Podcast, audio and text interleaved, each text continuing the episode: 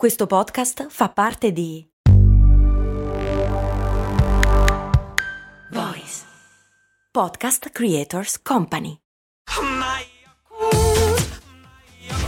Se a volte ti senti così, ti serve la formula dell'equilibrio. Yakult Balance, 20 miliardi di probiotici LCS più la vitamina D per ossa e muscoli. Gemma mi chiede come mai il sale brucia nelle ferite, che cosa succede esattamente? Cose molto umane. These are the things that, all the things that make us human.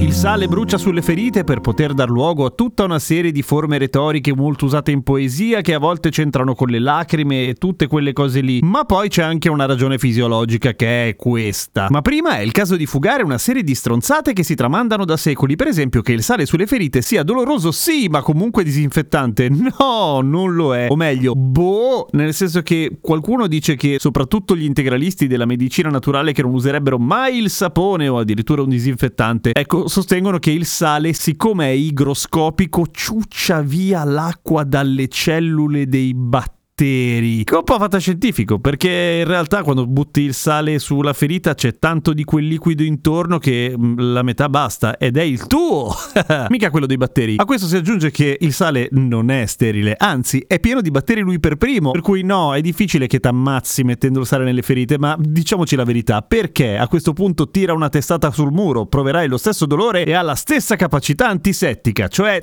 zero. Ma tornando alla domanda, perché il sale fa male alle ferite? Allora, il sale tendenzialmente interagisce da Dio con i nostri nervi, solo che i nostri nervi sono conservati e custoditi in una pratica fodera che si chiama pelle. Ma quando ti tagli e c'è appunto una ferita, i nervi sono scoperti. I nervi scoperti fanno male, lo dicono anche le frasi fatte. Il sale sui nervi, essendo una soluzione molto ionica quella che si viene a creare, in pratica fa fare ai nervi una sorta di cortocircuito, mandando in vacca tutto quanto. È un vero e proprio cortocircuito, anche se piccolissimo, nel senso che il sale passa le membrane dei neuroni, scombinandone l'equilibrio elettrico, e quindi i nervi danno dei segnali a caso. Quindi il dolore che senti non è dato dal fatto che effettivamente si sta danneggiando ulteriormente il tessuto su cui è spruzzato il sale, semplicemente dice ai tuoi nervi male, e loro dicono al cervello male, e tu dici male, ovviamente anche tu. Ci sono altre cose che non fanno bene del sale sulle ferite, al di là delle possibili infezioni, il fatto che ovviamente aumenta ancora di più l'infiammazione in una zona che è già di per sé infiammata e insomma